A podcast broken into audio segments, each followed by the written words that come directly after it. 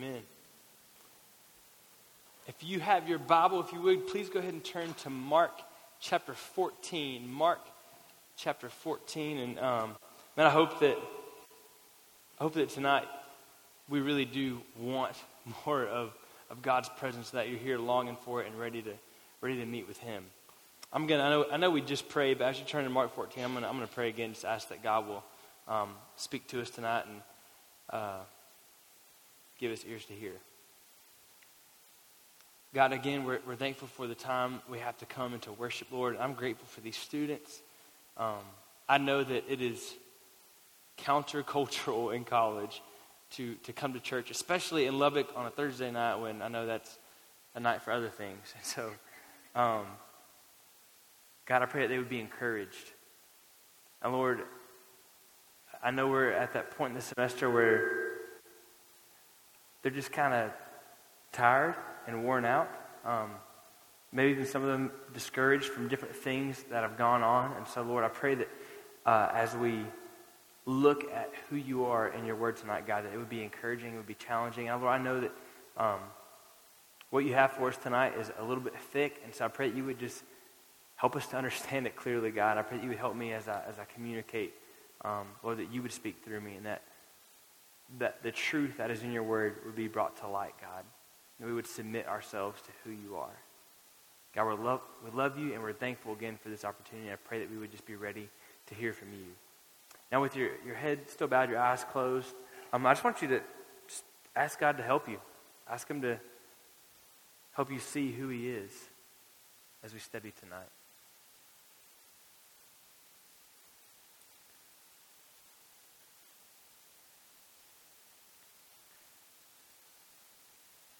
Jesus, we love you and we really do want to meet with you tonight. It's in your name we pray. Amen.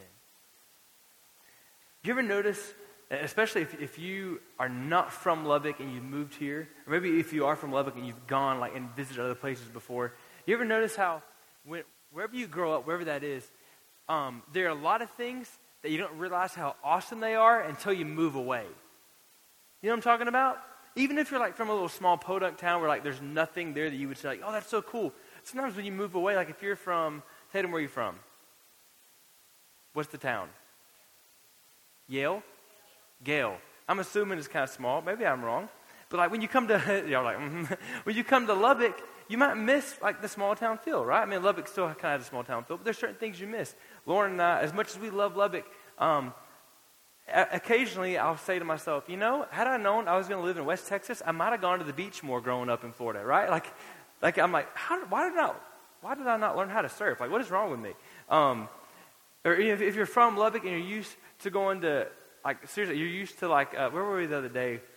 Um, oh, we were in uh, Sherman, Texas, uh, for a pastor retreat thing, and Lauren and I and the middle school pastor Richard were on a bike ride, and about five minutes into it, you know, this is like Sherman, Texas. This is not in the, like the Rockies or anything. After about five minutes, I was like, I've been taking for granted the flatness of Lubbock. like, I, miss it. Like, really. Or you, you go, I remember um, I'd been here for, I guess, about two years, and uh, my buddy Joey, who I've mentioned before, was getting married in uh, Opelika, Alabama. And I remember I, I, flew into Birmingham, Alabama, and started driving to Opelika, and I felt claustrophobic. Why? Because of the trees. I was like, I kind of missed the flatness and like just the the barrenness of Lubbock. Like I'm not trying to be mean, like I really did. Um, so yeah, if you're if you're sometimes if you grow up around something all the time, you can eventually take it for granted. Uh, sometimes the opposite is true. If you if you don't know what you're looking at, you've never experienced it before, then you're just kind of clueless to what's happening. Like Lauren and I went on uh, Monday for another sonogram, and the, the nurse, whatever lady, is like, you know, now now this here is picture of its hand. Do you see that? We're like, yeah, yeah, we see that. Right? Like, I'm just like, what is that on the screen? Right? Even the pictures they send home, I'm like, are you sure that's a baby? Right? Um, yeah, because I don't know what I'm looking at, so it's just kind of like, I don't know what to make of this. I think sometimes when, when we study the Bible, there's two, two ways to think of this. If you've grown up in church a lot and, and you've, you've read the gospel story, you've, you've been here every Easter, all that kind of stuff, you can kind of like take things for granted. You can kind of skim through it, right? You, you, do, you do that, especially like let's say it's a book that you're reading or whatever for class, and if you've had to read it before, you've heard it before, what do you do? You kind of start, nah, I'm just going to skip a little bit. I've heard this, right? I think we can sometimes, unfortunately, do that with the Bible. Y'all agree with that? Y'all with me? All right. At the same time, what I mentioned about like not being familiar with what you're, or not knowing what you're looking at, I think if you've not come to church and you've, and really more important, like you've not read scripture, you've not really like been exposed to what's in the Bible, you can be reading stuff and you're like, hey, that sounds cool, but I have no idea what I'm looking at. Kind of like us with the sonogram, right? You're like, I just don't know what's going on here. Tonight, we're going to, when I say we're going through Mark 14 through 16, I don't mean like normally where we like camp out in a few verses like we did last week and just really study those verses. We're not going to exactly do that tonight, which uh, that's my, I think that's the, really the best way to preach is to really just dig into like a, a natural unit of Scripture. But tonight, I, I want us to maybe like back up a little bit and in a sense slow down on some things that we may, me included, may have missed or like skimmed over as we read the gospel story. Are y'all with me? So we're not going to like legit study chapters 14 through 16. We're just going to look at a few things and really a few um, themes and key ideas of the Bible that like we can't miss out on. Like we got to get. Kind of like um, if you were, you know, someone, your family's coming to visit Lubbock, you might be like, hey, there, there's this is place you got to go eat, right? There's this thing you got to do, okay? Um, man, these are things that if you've studied the Bible a lot, you may have missed, but we, we can't miss. We got to get these, okay? So here's the first thing, and I'm just gonna I'm gonna tell you this idea, and then we'll look at it, okay? So here's the first truth that we really see, and you really we see these truths in all the gospel stories. Um, we're just gonna be focusing on Mark. So here's the first truth: Jesus is the Lamb of God who died so you could truly live. Jesus is the Lamb of God who died so you can truly live. So here's where we're going to look at this. I, I, think I told you to turn to Mark 14. I hope you're there. Um, by the way, we're going to be like all over the place in the Bible tonight. So get ready to turn or, or use your phone or whatever. So if you check out Mark chapter 14, what you, what you find, even in, uh, you look at verse 14, or sorry, chapter 14, verse 1, it says, It was now two days before the Passover. And then if you go on to uh, chapter 12, it talks about, uh, it says, And on the first day of unleavened bread, when they sacrificed the Passover lamb, keep reading, you keep seeing the word Passover, Passover, Passover. So Jesus, the time that um, he was arrested, accused, beaten, crucified, all that took place during the time that the Jews were celebrating, I'll give you a guess, Passover. Yes, they were celebrating the Passover. And We're going to explain what that means in a second. So there's a time they were celebrating the Passover, and here's what you got, you got to understand. This wasn't just coincidence. This wasn't just an accident. Jesus made his big move, the big, like, defining move of his ministry right at the time of the Passover. You say, well, how do you know that? Zechariah, I believe it's 14, um, uh, I think it's Zechariah 14, describes that the coming Messiah will come and he'll ride in Jerusalem on a donkey. Guess what Jesus did that week as they begin to celebrate Passover? He rode in on a donkey. Now, to you and I, it's like, that seems odd, right? like, um, this was a huge claim. This was, this was a big deal. Jesus knew exactly what he was doing when he made this move. Now, I, I mentioned, I mentioned like this, we got to get this if you don't know what Passover is and all this, uh, really, you could say like background, then this doesn't mean anything to you. So we got to understand what Passover is. Turn with me. You can keep your finger there if you want, but turn with me to Exodus chapter 12. Exodus chapter 12, or even ver- uh, chapter 11. Exodus 11 and 12. So uh, if you're familiar with the story a little bit, um, in the book of Exodus, people of Israel, God's chosen people, were in slavery where? In Egypt, yes. And God called a man that God was going to use to help deliver them. Who was that man? Moses. Yes, Moshe, right? Moses. Was Pharaoh very, um, did he respond very well when God began to call his people out? No. He said, no, I ain't going to let your people go. No, right? He didn't let them go. So he began to send plagues darkness, uh, locusts, where they destroyed all their crops all these different plagues. Well, you see in, in uh, chapter 11 of Exodus, the 10th and final plague was going to be the worst. God tells Moses what he's going to do. What was he going to do? Kill the firstborn of every family. And here's the catch not just the Egyptians, it was going to be Every single family, Israelites included, everyone was going to be under the wrath of God. But if you read chapter 11, we're going to read a little bit of it here in a second. If you read the story, God told, told Moses, But I'm going to have a substitute. I can spare the Israelites if they'll do this. They need to get a young, spotless lamb, one without defect, and you're going to have to kill that lamb. Which again, I don't think we should just pass over that. Like, this is a bloody mess. You're going to kill the lamb. You can read this in chapters 11 and 12. And you're going to get basically, basically like a, a, um, a branch. You're going to dip the branch in the blood. You're going to take that branch. You're going to wipe the blood over your door. This would be a little creepy if you did this in your dorm. But I'm not suggesting this, okay? You're going to take the blood. You're going to wipe it over the doorpost of your house. He says, that's going to be the substitute. Look at chapter 12, verse 13. It says, The blood shall be a sign for you on the houses where you are. And when I see the blood, I will pass over you, and no plague will befall you to destroy you when I strike the land of Egypt. So here's the deal.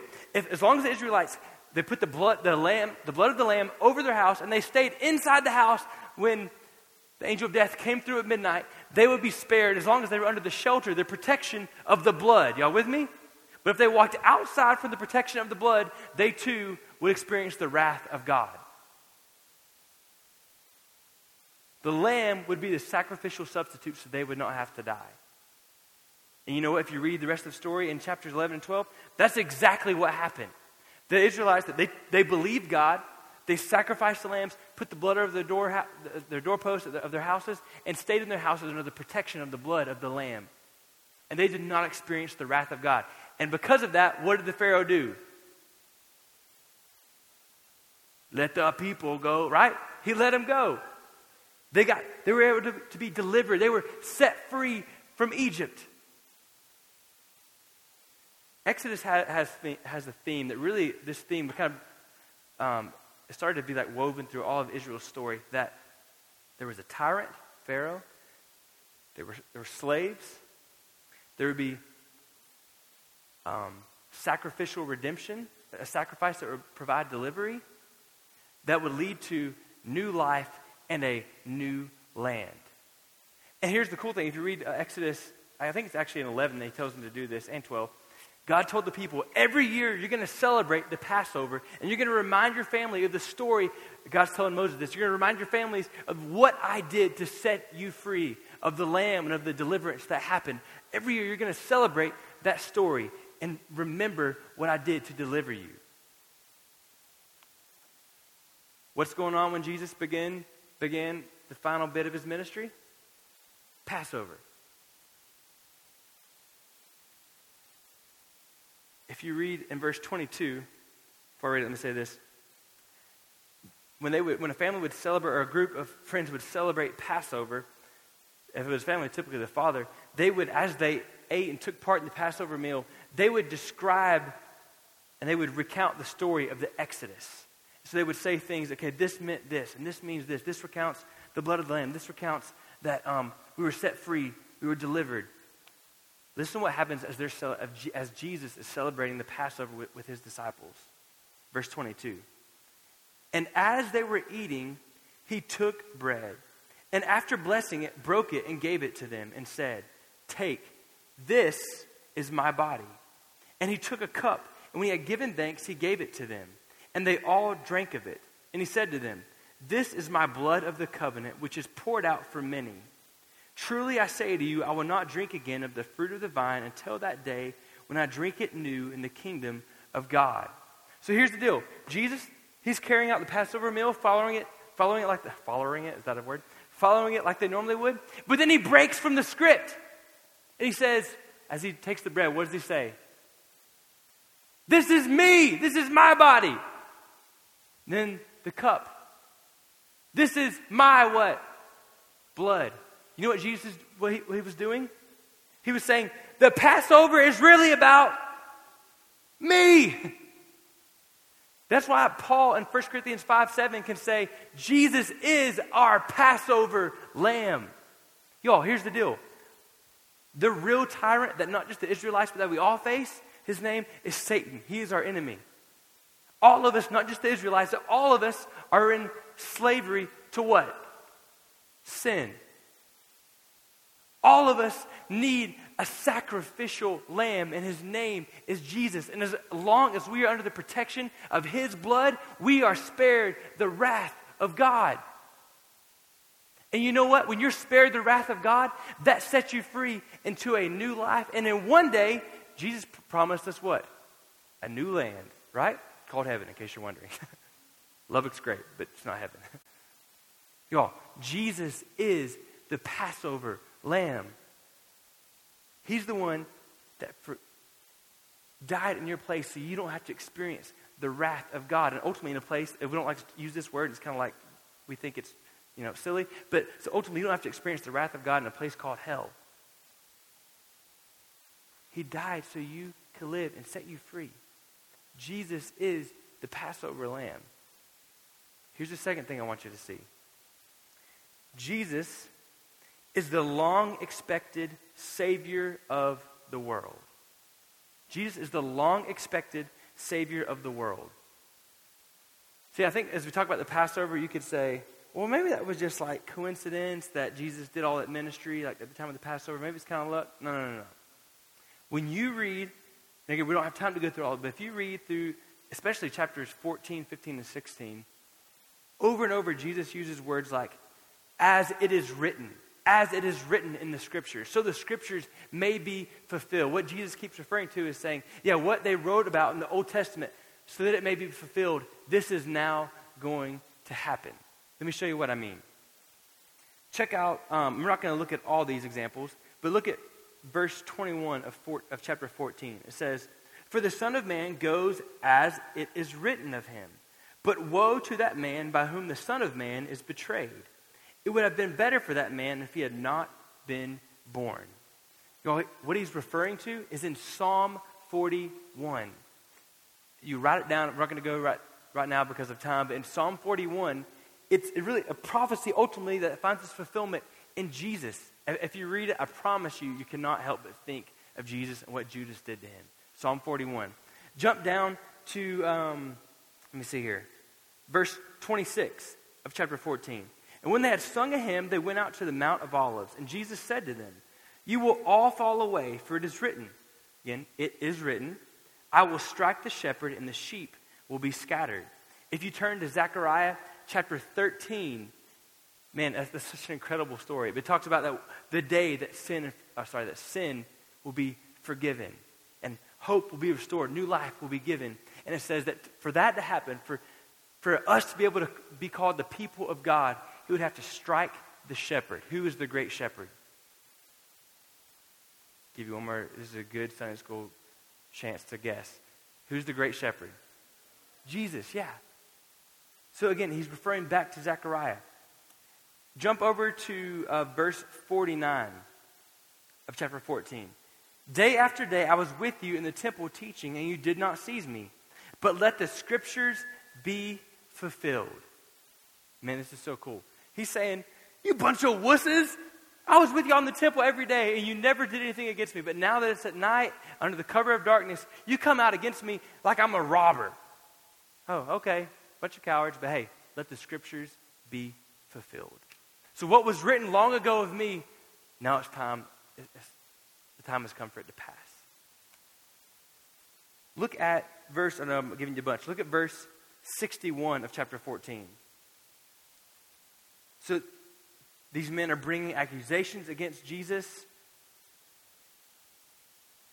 And it says, But he remained silent and made no answer. I want you to keep that in mind.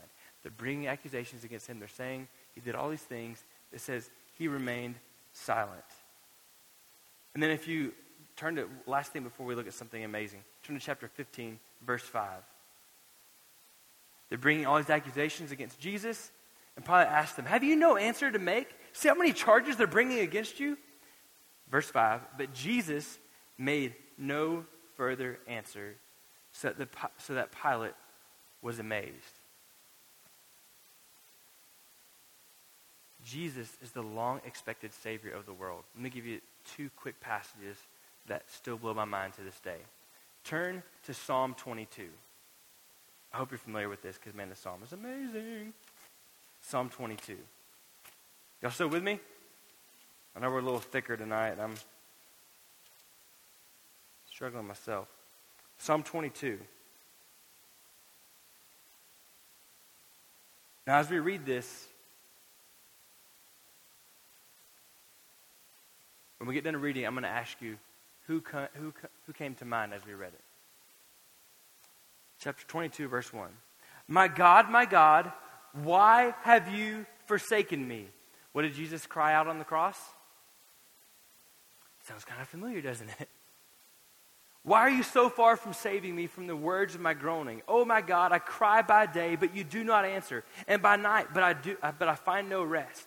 Yet you are holy, enthroned on the praises of Israel, and you our fathers trusted. They trusted and you delivered them. To you they cried and were rescued. In you they trusted and were not put to shame. But I am a worm and not a man, scorned by mankind and despised by the people. All who see me mock me. They make mouths at me, they wag their heads. He trusts in the Lord. Let him deliver him. Let him rescue him, for he delights in him. Yet you are he who took me from the womb. You made me trust you at my mother's breast. On you was I cast from my birth, and from my mother's womb you have been my God. Be not far from me, but for trouble is near, and there is none to help. Many bulls encompass me. Strong bulls of Bashan surround me. They open wide their mouths at me like a ravening and roaring lion. I am poured out like water. All my bones are out of joint. My heart is like wax. It is melted within my breast. My strength is dried up like a potsherd, and my potsherd, and my tongue sticks to my jaws. You lay me in the dust of death. For dogs encompass me. A company of evildoers encircles me. They have pierced my hands and feet. I can count all my bones. They stare and gloat over me. They divide my garments among them, and for my clothing they cast lots. Did a few of those things happen to Jesus? Absolutely. Turn to Isaiah 53.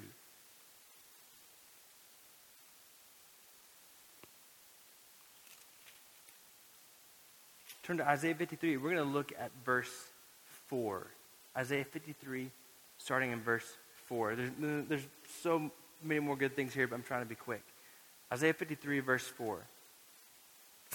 Isaiah was talking about a servant who would come and rescue God's people. He would be called the suffering servant. Verse 4. Surely he has borne our griefs and carried our sorrows. Yet we esteemed him stricken, smitten by God, and afflicted. But he was pierced for our transgressions, he was crushed for our iniquities. Upon him was the chastisement that brought us peace, and with his wounds we are healed. All we like sheep have gone astray. We have turned everyone to his own way, and the Lord has laid on him the iniquity of us all. He was oppressed and he was afflicted, yet he opened not his mouth like a lamb that is led to the slaughter, and like a sheep that before its shears is silent. So he opened not his mouth. What did Jesus do when they accused him? He remained silent, just like a lamb. I know there's a lot here. Here's what I want you to see Jesus was not just an afterthought for God. Like, oh, those people seem in trouble. I might should do something about that. No. Revelation says he is the Lamb of God slain before the foundation of the world. See, Jesus is the long expected Savior that Scripture speaks of, even from the beginning, even from Genesis. So here's what that means for you. Even knowing, uh, sorry, let me rephrase that. What it means for you and for me. Even knowing how evil we would be, how messed up we would be, that we would go places with our feet that we shouldn't go, that we would do things with our hands that we shouldn't do, that we would think things that we shouldn't think, that we would look at things that we shouldn't look at, that we would listen to things and entertain things that we shouldn't listen to, that we would say things that we shouldn't say, that we would feel in our gut things that we shouldn't feel, even knowing we would turn our back on Him. Even before you were born, knowing how evil and messed up you and I would be, God had a plan to rescue you, to pursue you to the point of death on a cross. This is a, a terrible example, but like Lauren and I, you know, we've been talking about we're having babies. We're super pumped about that. And you know what the reality is? I had a buddy tell me the other day, his daughter is about um, a year and a half, and he was like, man, kids are just dirty little sinners. I was like, that doesn't make me excited. but you know what? Lauren and I know that our kiddos, they are. Like, look, they're like us, like their parents. They're going to be dirty little sinners. But you know what? We already love them like crazy. We're already buying, I, have been on Amazon today buying some books for him. Nerd, right? But to a one millionth degree higher, that's the love that God has for you as displayed in Jesus. Knowing how evil and messed up we would be, He still had a plan to save you, to rescue you. I remember the first time I got to meet Lauren, I, our friends have been telling us about, or sorry, I should rephrase that. Our friends have been telling me about her for a long time. And so I kind of been like pursuing this thing for about two years, right? And we finally met. I'm like, you have no idea, right? It's like I, I loved her before I even met her, right? Because there was a plan in place. God has pursued you even though you and I don't deserve it. Last thing, real quick. Here's the third thing I want you to see Jesus is the one who makes it possible for us to come near to God. Back in Mark, I know we've been a little bit everywhere. Back in Mark,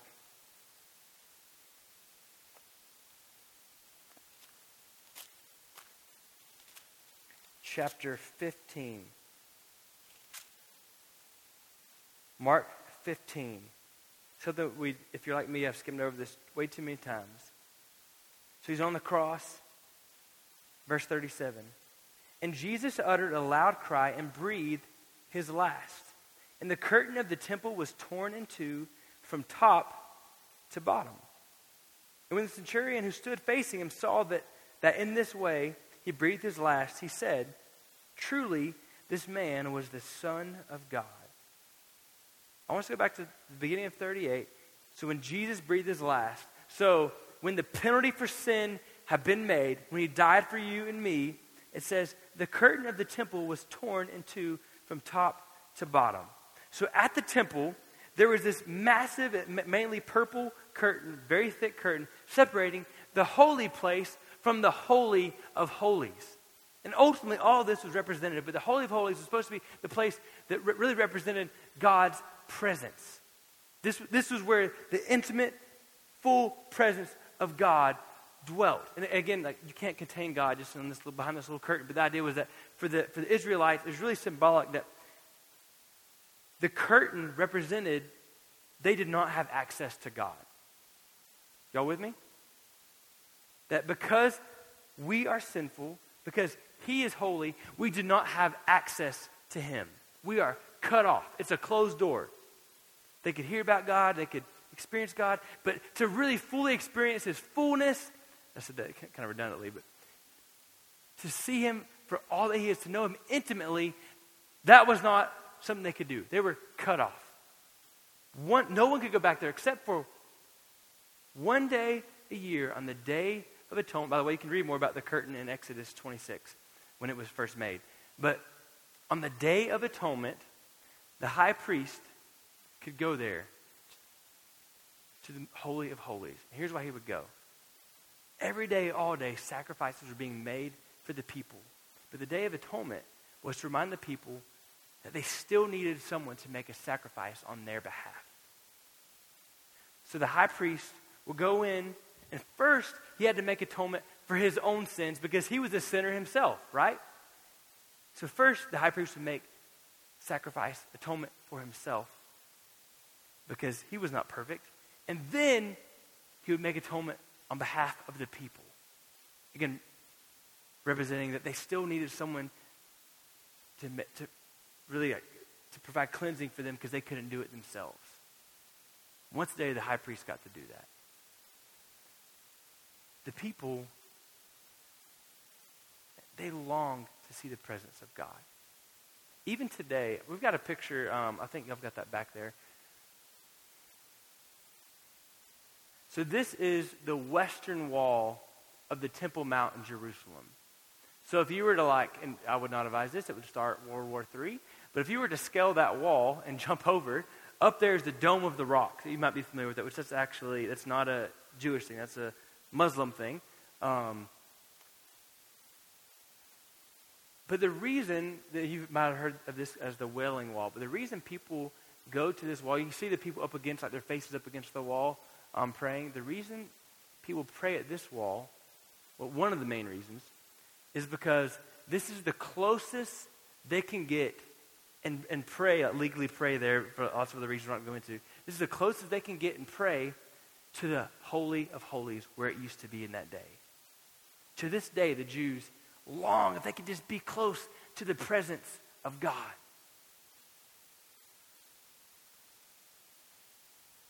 What happened when Jesus breathed his last? What's it say? The curtain of the temple, so the curtain that separated, cut people off from the presence of God, was torn in two from top to bottom. What's God telling us? We have access. How awesome is that? We don't have to go to this wall. I mean, I went just for funsies. Funsies. I just went for fun and prayed at the wall because was kind of cool. But you know what? I didn't feel any closer to God than I, there than I do right here. Because through Jesus, what he did for me, I have what? Access to God. I get to fully experience him and know him because of the price that Jesus paid for me. Notice, Casey and I were talking about this a second ago. The, the curtain was torn from top to bottom. What does that represent? Who created the access? God did. Man's on the bottom. I'm going to tear this curtain and get to God. No, no, no. God did it for us because we couldn't do it ourselves, right? We get to see and enjoy the presence of God because of what Jesus did. And this is, again, like a really lame example because all this seems trivial compared to, you can put that picture away, thank y'all. When you're talking about God, it seems trivial comparatively. But I remember um, on the day Lauren and I got married, like, you know, you follow the rules. We're not going to see each other until the actual ceremony, which we kind of cheated a little bit and decided we would take pictures early and see each other. But all day I can't see her, I can't see her. And it's our wedding day. She's going to be in her, her dress. I want to see her, right? It's going to be amazing. And instead, like, she's just at a distance. I, I could hear her talking in another room. I'm with all the groomsmen. I'm like, y'all are ugly. I want to be with her, right? Like, um, you guys are weird. So I remember I was finally, it was like probably three in the afternoon or so. I was going to get to see her. We are going to go take our pictures. So I'm like, of course, it comes in me. I'm like, I, I, I love, I'm going, no, I'll see you in a second. And it was wood stairs, and I definitely like literally went down, like fell all the way down to the bottom. But I remember when I went out and I stood under this tree. It was actually the tree where I very first saw Lauren. That's totally has nothing to do with it, but kind of cool. So I'm standing under this tree, and the photographer says, "All right, you can finally see her." And I turned around, and like there's a few pictures of me going like, "What?" Because it was every day. I was like, "Oh, maybe just one day of me like, man, I can't wait to see her." When I got to see her, it was amazing, right? I mean, for for years, the people of God longed to fully see God and fully just em- embrace how incredible and beautiful and amazing He is. And you know what? Because of Jesus, you and I don't have to long for that day. We're in that day. We get to see God fully and know Him now because Jesus made a way. And you know what? Jesus is standing at the at the curtain going, Ugh, what'd you do? No, you can't come in. Or wait, you did that? No, I heard what you said. You can't come in. No, if you will put your faith and your trust in Him, He says, hey, come on in. There's access. I've made access for you. Here's what I want y'all to see, and we're going to wrap up. He's the Lamb of God who died so we could fully live. Again, we have our own personal exodus because of Jesus, right? Set free from sin, set free from the rule of a tyrant. Second thing, Jesus is the long awaited Savior of, of really the world, but that is proclaimed in Scripture. So he's, he's the hero, right? We talked about this weekend some with Walt.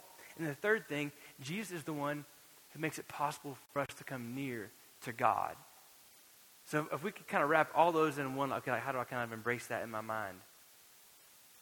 And again, sorry, before I say it, let me say this. Again, none of this matters if Jesus stays in the grave. But he didn't stay in the grave, right? He got up.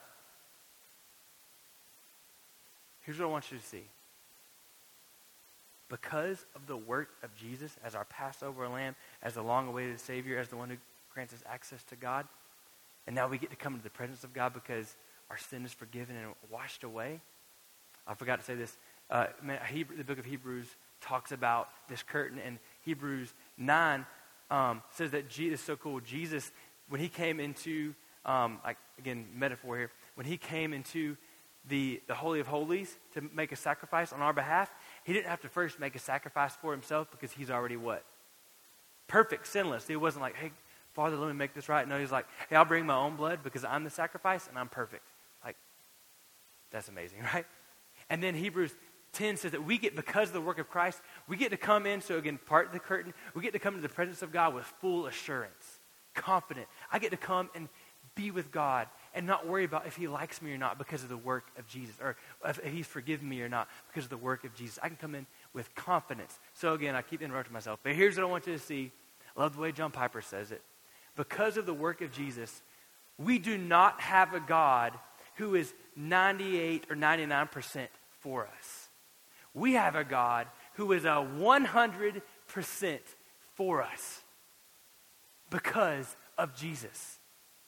So here's what I want you to see. If you are not a Christian, know that you can know God and be forgiven of your sins because of the work of Jesus.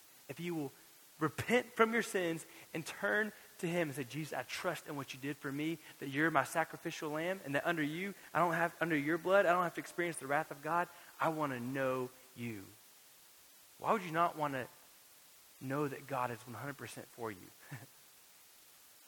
And so tonight, as we sing here in a second, I know we're a little long again. I'm sorry, but as we're singing, I would love to talk and pray with you in the back. I really would. If you're like, hey, I want to know Jesus. I want to, I want to be forgiven.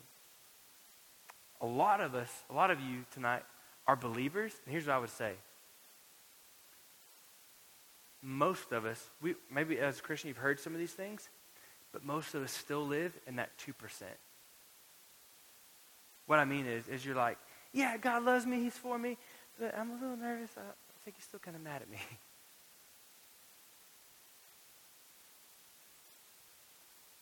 because of the work of Jesus, y'all, regardless of what you've done, if you trusted Him, you can come into His presence with full assurance. Know that the God of the universe loves you and cares about you, and He is on your side. It's time as Christians that because of what Jesus has done for us, we quit living like God's mad at us. If you're under the blood of Christ, you don't have to live like God is mad at you.